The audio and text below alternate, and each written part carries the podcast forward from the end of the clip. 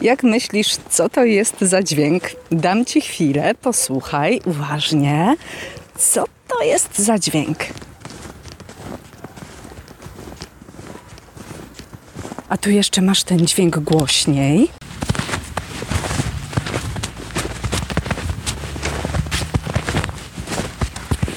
I co, domyślasz się już, co to jest?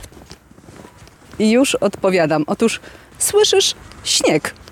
Tak właśnie zachowuje się śnieg pod moimi butami, bo przypięłam przed momentem mikrofon do swojej nogawki. No i nie jest to może ASMR, ale udowodniłam, że w dniu, w którym to nagrywam, a jest to 9 grudnia, spadł śnieg. W moim mieście, czyli w Tychach na Śląsku, jest pełno śniegu, a ja wracam właśnie z mediateki, dlatego też możesz słyszeć różne dźwięki, dźwięki mojego miasta.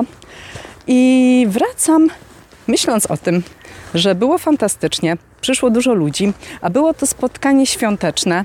I w ogóle była to fajna sprawa, bo przed tym spotkaniem, kiedy na nie jechałam, no to śniegu nie było. A po spotkaniu, kiedy już wszyscy moi goście i ja również opuszczaliśmy mediatekę, zobaczyliśmy, że na zewnątrz jest biało. A było to przecież spotkanie świąteczne, więc u mnie jest naprawdę mega taki bożonarodzeniowy już klimat zimowy. Już mi wszystkie kolendy w duszy grają, wszystko mi się przypomina. I zaraz dosłownie dochodzę do mojego domku. Ściągam buty, piję jakąś ciepłą herbatkę z cynamonem i z pomarańczą, no, żeby to była taka zimowa herbatka. I zabieram się za nagrywanie. Wchodzę do szafy i nagram dla Ciebie przedświąteczny podcast. Mam nadzieję, że będzie Ci się go miło słuchać. No, to do usłyszenia za moment.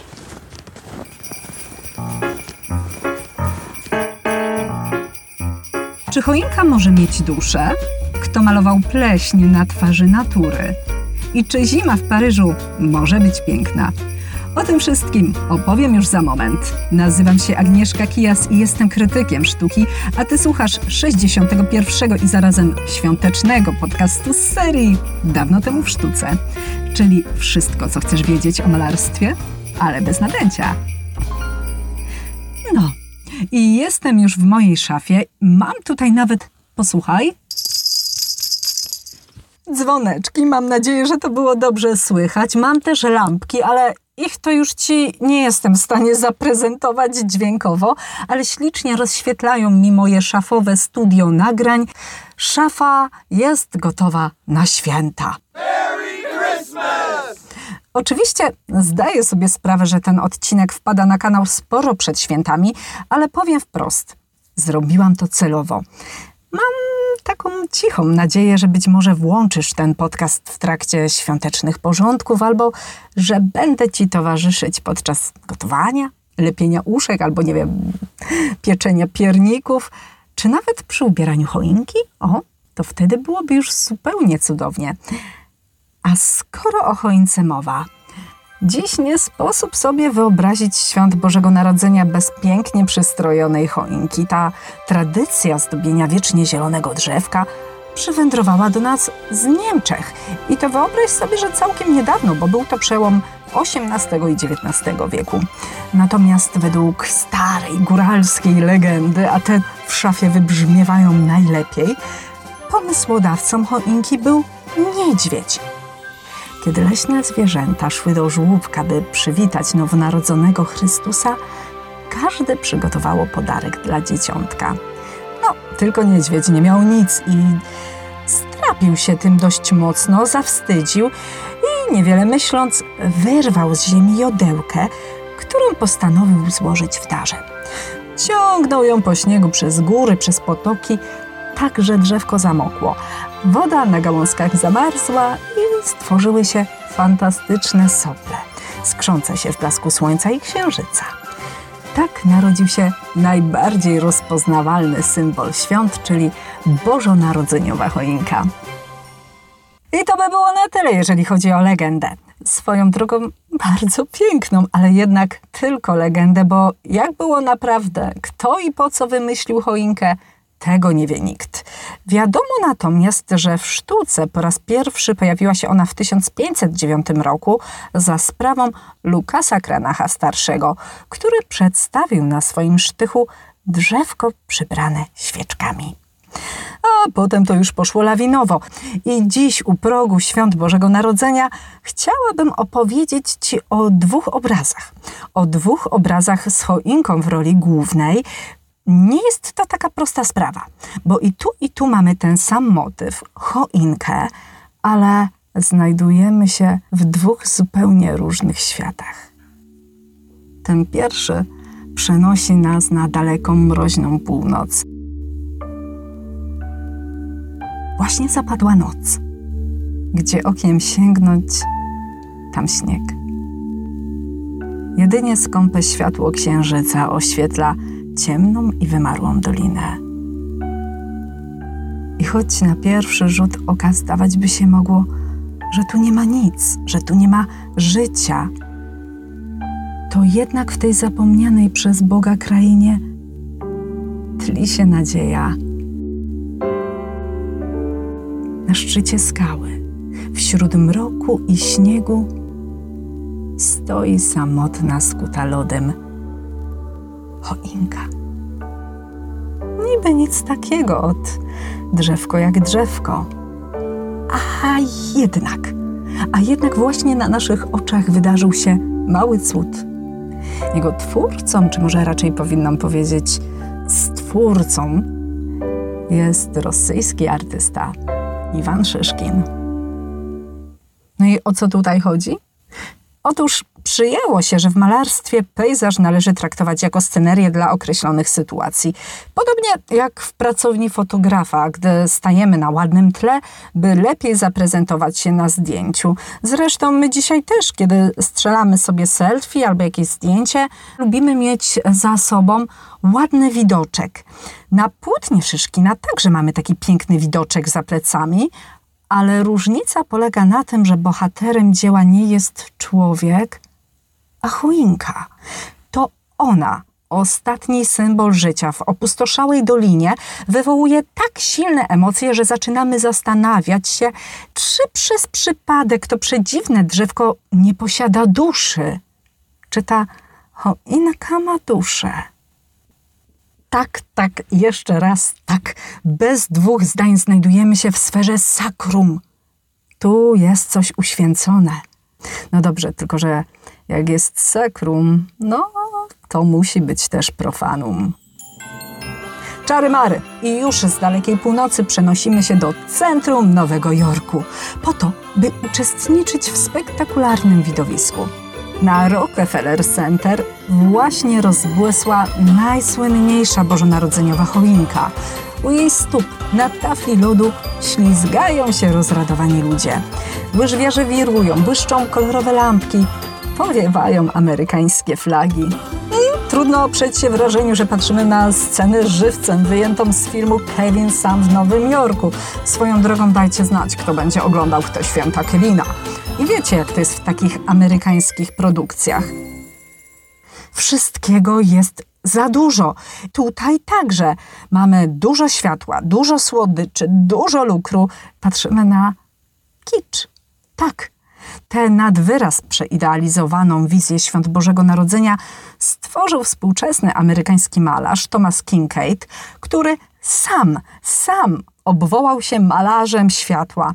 Wiesz co, i to jest takie naprawdę niesmaczne, bo historia sztuki zna malarzy, którzy okrzyknęli się malarzami światła. Już była taka grupa artystyczna, która wywróciła świat malarstwa na głowie, dla których blask, światło, moment, chwila były bardzo ważne. I tą grupą byli impresjoniści, Claude Monet, Auguste Renoir. Zatem mówimy tutaj o naprawdę wielkich nazwiskach. I nagle wyskakuje facet, Thomas Kincaid, który owszem, sprzedaje obrazy na potęgę, ale maluje je taśmowo, seryjnie, jeden za drugim, jeden za drugim. Ładuje w nie ten cały pastel, przepych, kolor. To wszystko, co nam dzisiaj kojarzy się z tym świątecznym kiczem, który atakuje nas z reklam, który atakuje nas z witryn sklepowych. I on mówi: Ja jestem malarzem światła. No ludzie złoci, dajcie spokój. Gdzie tu jakaś przyzwoitość? Gdzie tu jakaś proporcja pomiędzy tym, co osiągnąłem, a tym, co osiągnęli impresjoniści? Ah, szkoda słów. I po co ja o tym w ogóle mówię? Mówię o tym, by pokazać ci, jak nie malować. Ten obraz może ci się podobać. Wcale by mnie to nie zdziwiło, bo on właśnie po to powstał. On powstał tylko po to, żeby schlebiać nam, odbiorcom i naszym najniższym uczuciom. On nie odwołuje się do jakichś głębokich metafor, przemyśleń. On rzuca nam w twarz to, co najłatwiejsze i najprostsze. Ale o tym opowiadałam w rozmowie, jaka została opublikowana przez mojego kolegę na kanale Sztoskast i był to siódmy odcinek. I zaraz tu zamieszczę Ci krótki fragment tej rozmowy. Co sprawia, że arcydzieło jest arcydziełem, a nagle przekraczamy pewną granicę i nagle staje się kiczem? Jak to właśnie wygląda w Twoich oczach? Sprawa jest prosta. Jeżeli coś musimy rozdzielić, musimy wiedzieć, czym to jest. Proste pytanie. Czym jest kicz? E, Nie wiem, właśnie, okej, okay, w moim mniemaniu kicz jest, um, No, to jest jakby nadmiar właśnie niektórych, Mhm. niektórych rzeczy, że jakby mamy albo takie, e, żeby, jak właśnie to powiedzieć, to, to jest tylko rzecz, no czym w sumie jest kicz? Jakby, no właśnie. no, Więc żeby wiedzieć, jak to roz... tak, Mhm. żeby wiedzieć, jak to rozróżnić, my musimy sobie to jakoś określić. Podstawowa cecha kiczu to jest taka, że on powstał po to, żeby ci poschlebiać, żeby schlebić odbiorcy. On y, nie jest głęboki. On nie wyraża czegoś ważnego, czegoś wartościowego. On powstał tylko po to, żeby został ci wciśnięty.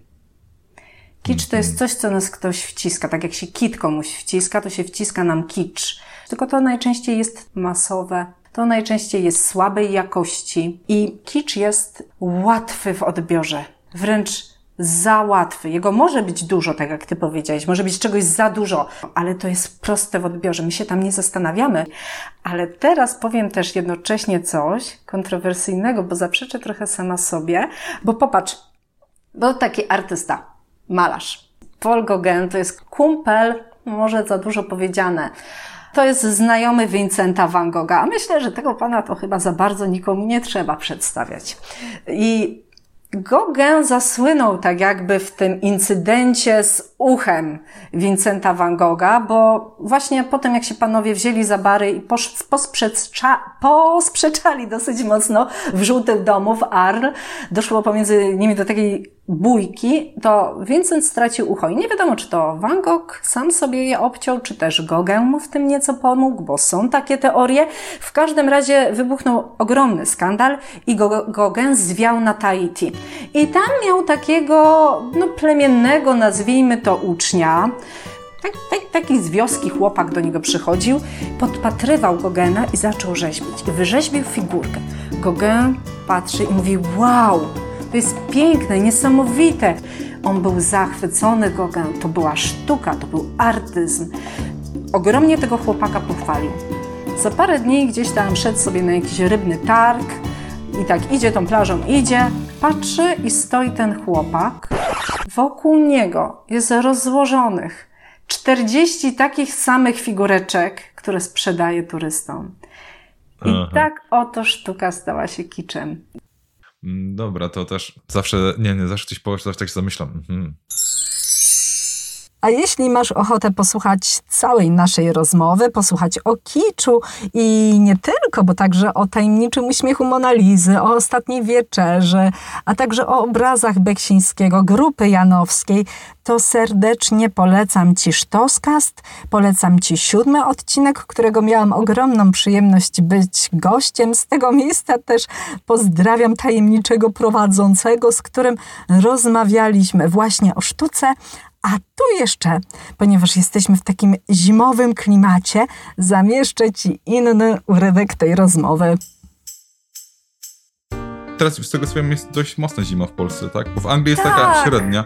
Jejku, wszędzie leży śnieg. Dzisiaj w ogóle tak mi mróz fajnie chwycił wszystko, że jak szłam, Tak. aż skrzypiało pod butami. Dawno nie było takiej zimy.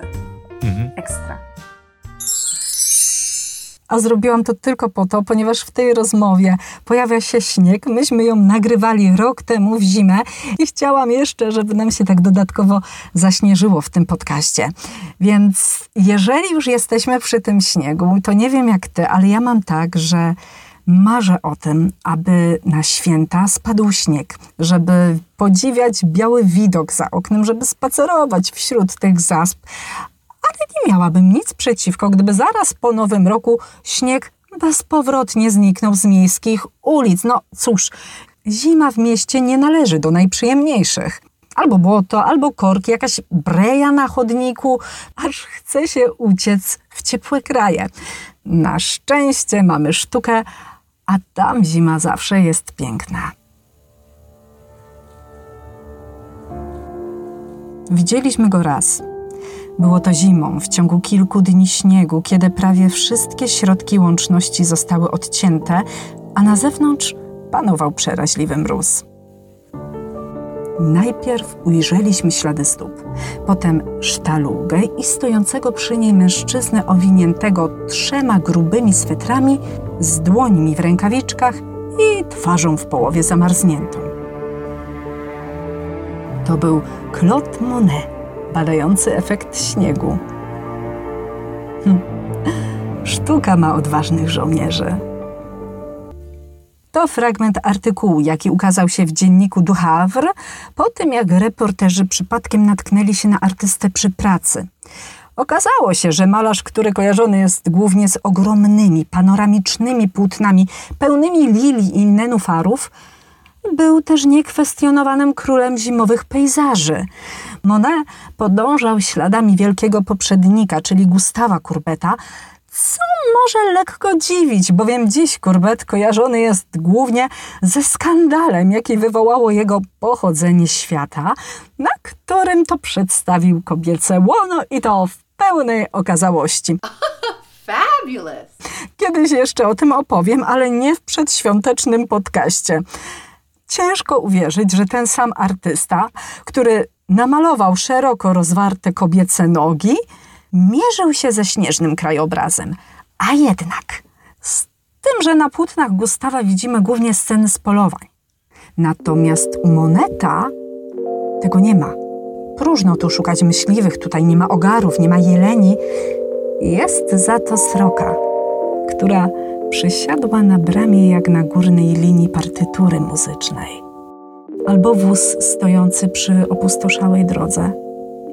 Tutaj głównym bohaterem jest śnieg. Hmm? Przeciwieństwie do Augusta Renoira, który mówił, że śnieg to rodzaj pleśni na twarzy natury, Monet zakochał się w zimowym pejzażu. Chciał osiągnąć zupełnie nowy efekt, dlatego mocno ograniczył swoją paletę. Preferował brązy, kolory ziemi, błękity i to w wielu odcieniach – a wszystko po to, by śnieg nie był jednolicie biały, ale opalizujący. W jednym z listów do przyjaciela przyznał się nawet, że znalazł krajobraz być może nawet bardziej przyjemny zimą niż latem. Często wyjeżdżał na wieś, gdzie powstało wiele jego zimowych obrazów. Jednak malownicza zima na wsi czy w górach wygląda inaczej niż ta w mieście. Mm, znamy to dobrze, co? Śnieg sypie w oczy, wciska ci się za kołnierz, a gdy przyjdzie odwilż, to zamienia się w brudną breję. Przemakają buty, marzną nosy, a nogi plączą się na skutych lodem chodnikach. Nawet ulice Paryża, tego wspaniałego miasta świateł, zimą zdają się być brzydkie, bure i szare. Ale cóż to dla artysty? Była to bardzo ostra zima i podczas tej szczególnie ostrej zimy miała ona miejsce w latach 1879-1880. Sekwana została całkowicie zamrożona. Następnie bardzo, bardzo powoli topniała. Monet zabrał się do roboty. Lód tu straszliwie się psuje i naturalnie próbowałem coś z tym zrobić. Wszystko jest lśniące.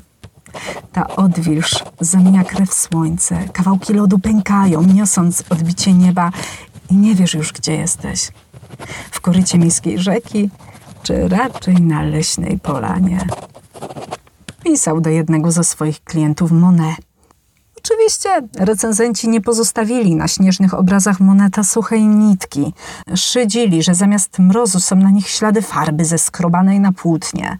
I teraz przeczytam fragment takiej recenzji. Nadchodzi zima, zatem impresjonista maluje śnieg. Widzi, że w słońcu cienie są niebieskie, więc bez chwili wahania maluje niebieskie cienie. I oczywiście publiczność pęka ze śmiechu. Oj, ale wiesz co?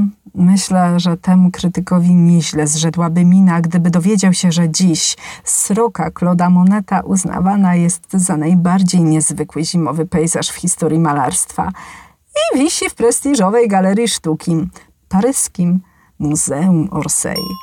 I tu pozostawię świąteczną kropkę. Mam nadzieję, że tymi opowieściami udało mi się wprawić Cię w bożonarodzeniowy nastrój. Jeszcze raz dzwoneczki. O, o. A na zakończenie kolenda. Oczywiście w wykonaniu Hani Derej, tylko że nim Hania nam zagra, to jeszcze nam pożyczy. Z okazji zbliżających się świąt Bożego Narodzenia chciałabym Państwu życzyć przede wszystkim dużo zdrowia, szczęścia, radości, optymizmu, bliskości, energii i cieszenia się z każdej chwili spędzonej z rodziną. Wesołych świąt! A ja życzę Ci, by Twoje święta były pełne miłości, jak ta, która wypełnia płótna Gustawa Klimta. Żeby nad Twoją głową świeciły gwiazdy rodem z obrazów Vincenta van Gogha. Oby pod Twoją choinką czekały na Ciebie prezenty, tak kreatywne jak wyobraźnia Pabla Picassa. Niech pieniądze lubią Cię tak, jak lubił je Salvador Dali. I niech Twój uśmiech zapada w pamięci tak jak ten Monalizy. Dużo zdrowia i świąt jak z obrazka. I niech spadnie śnieg. O, bo to ważne. Wesołych świąt i do usłyszenia. Mówiła dla Ciebie Agnieszka Kijas. Krytyk z sercem do sztuki.